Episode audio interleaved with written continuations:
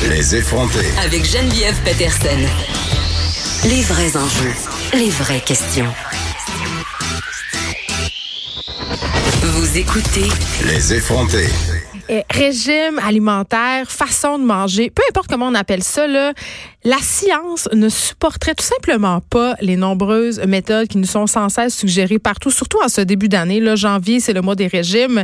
Et la science ne supporte pas ça. OK, ces façons-là de perdre du poids, la science n'y croit pas. Ce n'est pas prouvé. Et c'est l'objet du post Facebook de ce matin de Bernard Lavallée, que vous connaissez peut-être plus sous le nom de nutritionniste urbain. Bonjour Bernard. Bonjour. T'appelais Bernard, moi, si ça te dérange pas. Oui, t'as le droit, t'as le droit. Burn. Monsieur Urbain. Monsieur Urbain. Écoute, quand j'ai vu passer ton post ce matin, j'a- j'avais envie de dire bravo. Ben, merci. Parce que, euh, bon, évidemment, euh, tu pratiques, tu officies à titre de nutritionniste. Et souvent, dans ma Mhm. tête, les nutritionnistes, on va les voir quand on veut perdre du poids. C'est rare Mhm. d'entendre des nutritionnistes qui disent, écoutez, là, tout ça, c'est un peu de la bouillie pour les chats et les régimes. Ça ne fonctionne pas. Et toi, c'est un peu ce contre quoi tu te bats maintenant. Ben, en fait, depuis toujours, en fait, la profession de nutritionniste, c'est pas des, on fait, on n'est pas des, des faiseurs de régime, puis on n'est Mais pas on des dirait. spécialistes de la perte de poids. Je sais. Euh, mais on a été mis dans cette espèce de boîte-là. Peut-être que par le passé, ça l'était un petit peu plus. Tu sais, si on retourne 40, 50 ans, oui, c'était peut-être une autre façon de pratiquer. Mais la réalité, c'est que la majorité des nutritionnistes, c'est pas ça qu'ils vont faire. En fait, la majorité des patients des nutritionnistes, on leur fait prendre du poids. Et ils sont très souvent, c'est des gens qui sont malades à l'hôpital. Notre but, c'est pas de leur faire perdre du poids, c'est de leur en faire gagner parce que ben, quand tu es malade, tu as besoin d'énergie. Donc, c'est comme une fausse croyance qu'il y a autour de ça. Puis, depuis le début de ma profession, j'ai toujours été super mal à l'aise par cette image-là, donc de, des gens qui vont vous faire perdre du poids, mais même par ces discours, parce que je me rendais compte que d'un côté, ce qu'on me disait à l'école, c'est les gens obèses sont en mauvaise santé, puis toi, ta job, c'est d'améliorer la santé des gens, donc il faut absolument faire maigrir les gens. Et de l'autre côté, de me rendre compte que ces messages-là pouvaient avoir une influence négative sur la santé mentale des gens. Tu sais, c'est comme, c'est, c'est ça. Donc, de voir que ça affectait les gens autour de moi, cette espèce de culture de la diète, ben, ça m'a rendu mal à l'aise. Puis, à la- au fil du temps, j'ai juste commencé à arrêter d'en parler, en m'en éloigner le plus possible. Tu veux Mais- dire que tu parles jamais de poids? Jamais.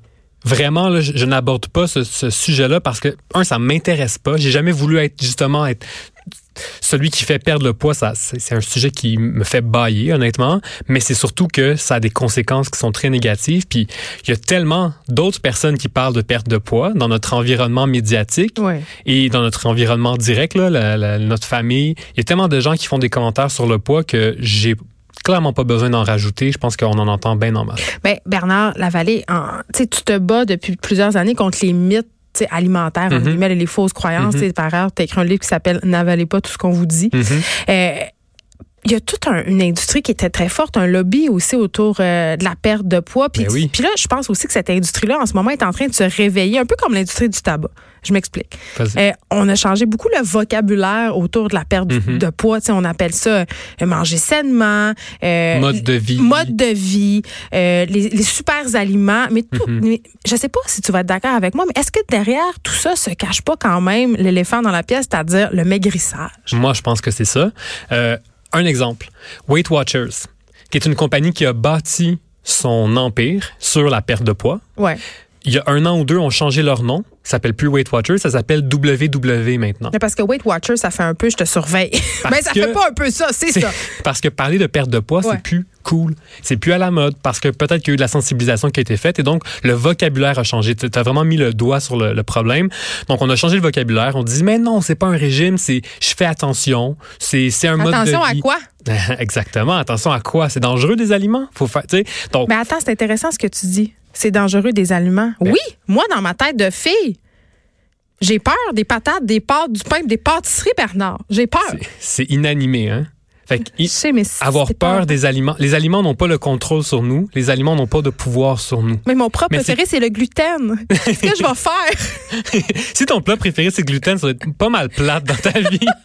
C'est- mais Avec un peu de beurre.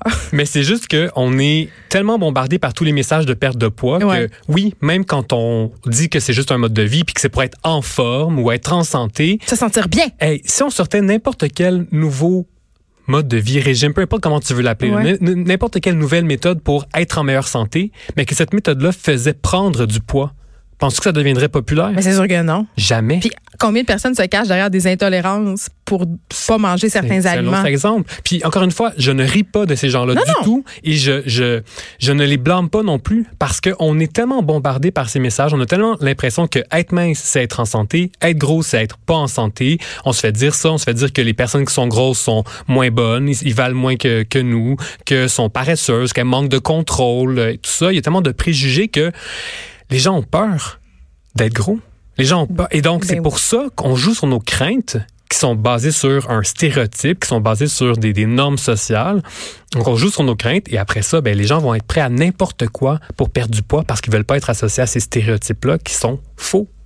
Tu parlais de Weight Watchers tantôt. Je suis contente parce que euh, bon, le Journal de Montréal a publié récemment, vraiment, je pense que c'est la semaine passée, un palmarès des meilleurs régimes. OK? Et là, en première position, tu avais, sans surprise, le régime méditerranéen. Est-ce qu'on pourra discuter plus tard de si c'est un régime ou une façon de manger? J'ai pas l'impression que c'est très restrictif, mais quand même. Après, tu avais le régime DASH et Weight Watchers, je pense que c'était le quatrième.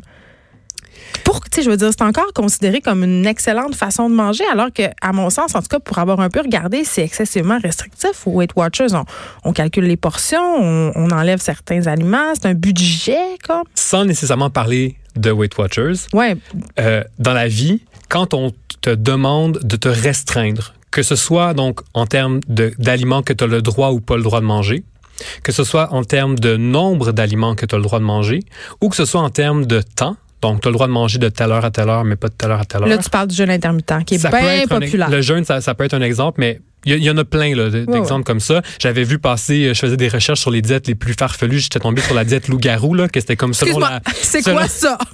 selon les phases de la lune, tu avais le droit de manger Eh ci puis ça. Donc, Ok, Bref, tout ça pour dire que dès le moment où tu as des restrictions, que ce soit en termes de, des aliments que tu as le droit de manger, la quantité ou le temps, ben pour moi, c'est c'est voué à l'échec parce que on n'est pas des robots. Puis donc, on n'est pas fait pour. Tu rentres un petit. Comme si, tu sais, tu rentres un petit papier à l'intérieur de toi, puis là, ça, ça programme tout, puis là, ça, Ouais. tu vas être correct. Non, tes aliments, c'est pas un petit, un petit logiciel que tu as rentré. Non, on- c'est c'est lié à nos amis, à notre famille, Mais à à notre culture, au aussi. plaisir. Oui. Donc, on n'est pas des machines qu'on rentre de l'essence à l'intérieur, puis que ah, ça va donner ça. Ben non, parce que c'est pas mal plus complexe que juste des calories puis des nutriments. Donc, c'est pour ça que c'est toujours voué dès le moment où il y a des restrictions, puis qu'on sent ces restrictions-là, c'est voué à l'échec parce qu'on n'est pas fait pour se restreindre toute notre vie comme être humain. Tu soulignes, euh, Bernard, dans ta publication Facebook, que la plupart des gens qui adoptent certains régimes ou certaines façons de manger, là, appelons ça comme, comme on veut, au bout de cinq ans, ils reprennent leur poids Ouais.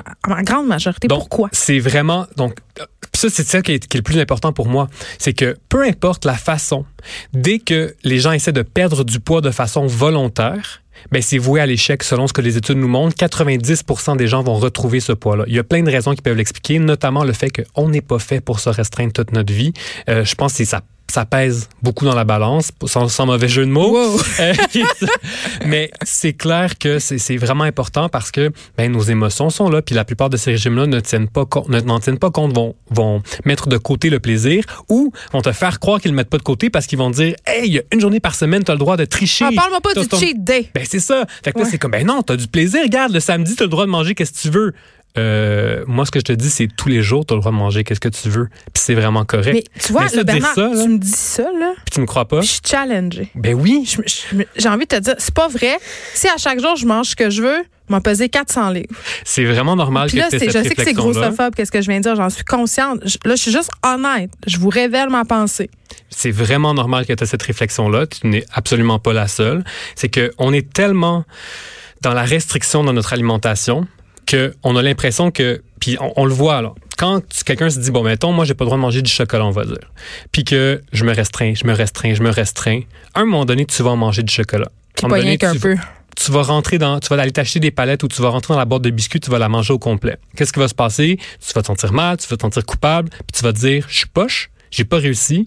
Donc, tu vas vouloir te, te- tu vas être coupable, puis tu vas vouloir te punir davantage, puis tu vas te restreindre davantage. Puis ce, ce cycle-là de restriction et de désinhibition, il est super bien démontré par la science. N'importe qui qui se restreint finit par tomber là-dedans. Et donc, quand on est dans notre vie habitué à se restreindre, puis que dans ta tête, sûrement que tu as des aliments que tu n'as pas le droit de manger Eh ou qui mon rentrent pas chez toi, La liste est longue. ben oui, au début, si, si moi je te dis tu as le droit de manger tout ce que tu veux, ça se peut que tu rentres dans ton sac de chips ou tes biscuits ou peu importe quel aliment que tu t'es toujours interdit, ça se peut. Mais à un moment donné, si vraiment tu te rends compte que ces aliments-là, tu as le droit de les manger quand tu veux, tu vas réaliser que ben, finalement, j'ai pas tant besoin d'en manger beaucoup pour, a- pour avoir du fun. Être satisfait, ouais. Mais souvent, il faut passer par cette espèce de phase-là. Puis ça, c'est des processus qui se font. D'ailleurs, il y a plein de nutritionnistes qui travaillent comme ça avec ce qu'on appelle l'alimentation intuitive. Fait que c'est justement de se sortir de cette, des diètes, de comprendre que ça marche pas, ça existe pas, puis que si on veut améliorer la santé, c'est des habitudes de vie qu'on doit regarder, puis que Ouais. c'est pas des règles strictes. Mais c'est que difficile parce qu'on nous présente toutes sortes de modèles qui nous disent ah moi je suis vegan, moi je suis keto, moi Mhm. je suis euh, je fais dash, moi je fais ci, je fais fun map tout ça et Mhm. là ça a l'air d'être super miraculeux. Comment on fait pour réapprendre à avoir une approche saine avec la nourriture? Parce que moi je te demande vraiment très Mhm. candidement Bernard Lavallée, c'est quoi ta solution? Parce que moi j'ai hâte au jour où à chaque fois que je vais mettre une bouchée dans la gueule, je serai pas en train de me dire quels sont les impacts de cette bouchée là. J'ai hâte. je te comprends tellement, là, puis c'est le nombre de personnes qui parlent de ça, c'est que de, qui, qui ont les mêmes propos que toi, c'est énorme. La solution est pas mal plus large. Je peux pas te la donner en deux secondes parce que notre société est grossophobe. Notre Ben oui. société met de l'avant les gens minces. Notre société nous dit qu'il faut être le plus mince possible et qu'il y a des solutions faciles, rapides, sans aucun problème pour l'atteindre. Donc, c'est un, un problème qui est beaucoup plus large. Mais quand je te parlais d'alimentation intuitive, c'est probablement une des méthodes les plus efficaces À pour se terme. sortir de ça à long terme. Des nutritionnistes, il y a des psychologues aussi qui travaillent là-dedans pour rétablir la relation qu'on a avec notre corps et avec les aliments, puis apprendre à s'accepter. Parce que c'est sûr, c'est bien facile, moi, que je te dise, hey, t'as juste à t'aimer, puis ça va être correct. Ouais. Mais on est tellement, c'est tellement un processus qui est long et difficile. Puis oui, il y a des professionnels qui sont là pour nous aider pour le faire. C'est un travail qui peut être long parce que depuis qu'on est jeune, on se fait dire que on n'est pas correct puis il faut qu'on change. Donc c'est normal que ça prenne du temps, mais à mon sens, et selon ce que la science nous montre, c'est ça qui risque d'être le plus efficace si on veut vraiment améliorer la santé des gens, pas essayer de leur faire perdre du poids à n'importe quel prix. Merci d'exister, Bernard Lavallée, nutritionniste. Et je rappelle le titre de ton livre. N'avalez pas tout ce qu'on vous dit. C'est publié aux éditions de la presse. Merci beaucoup. Merci.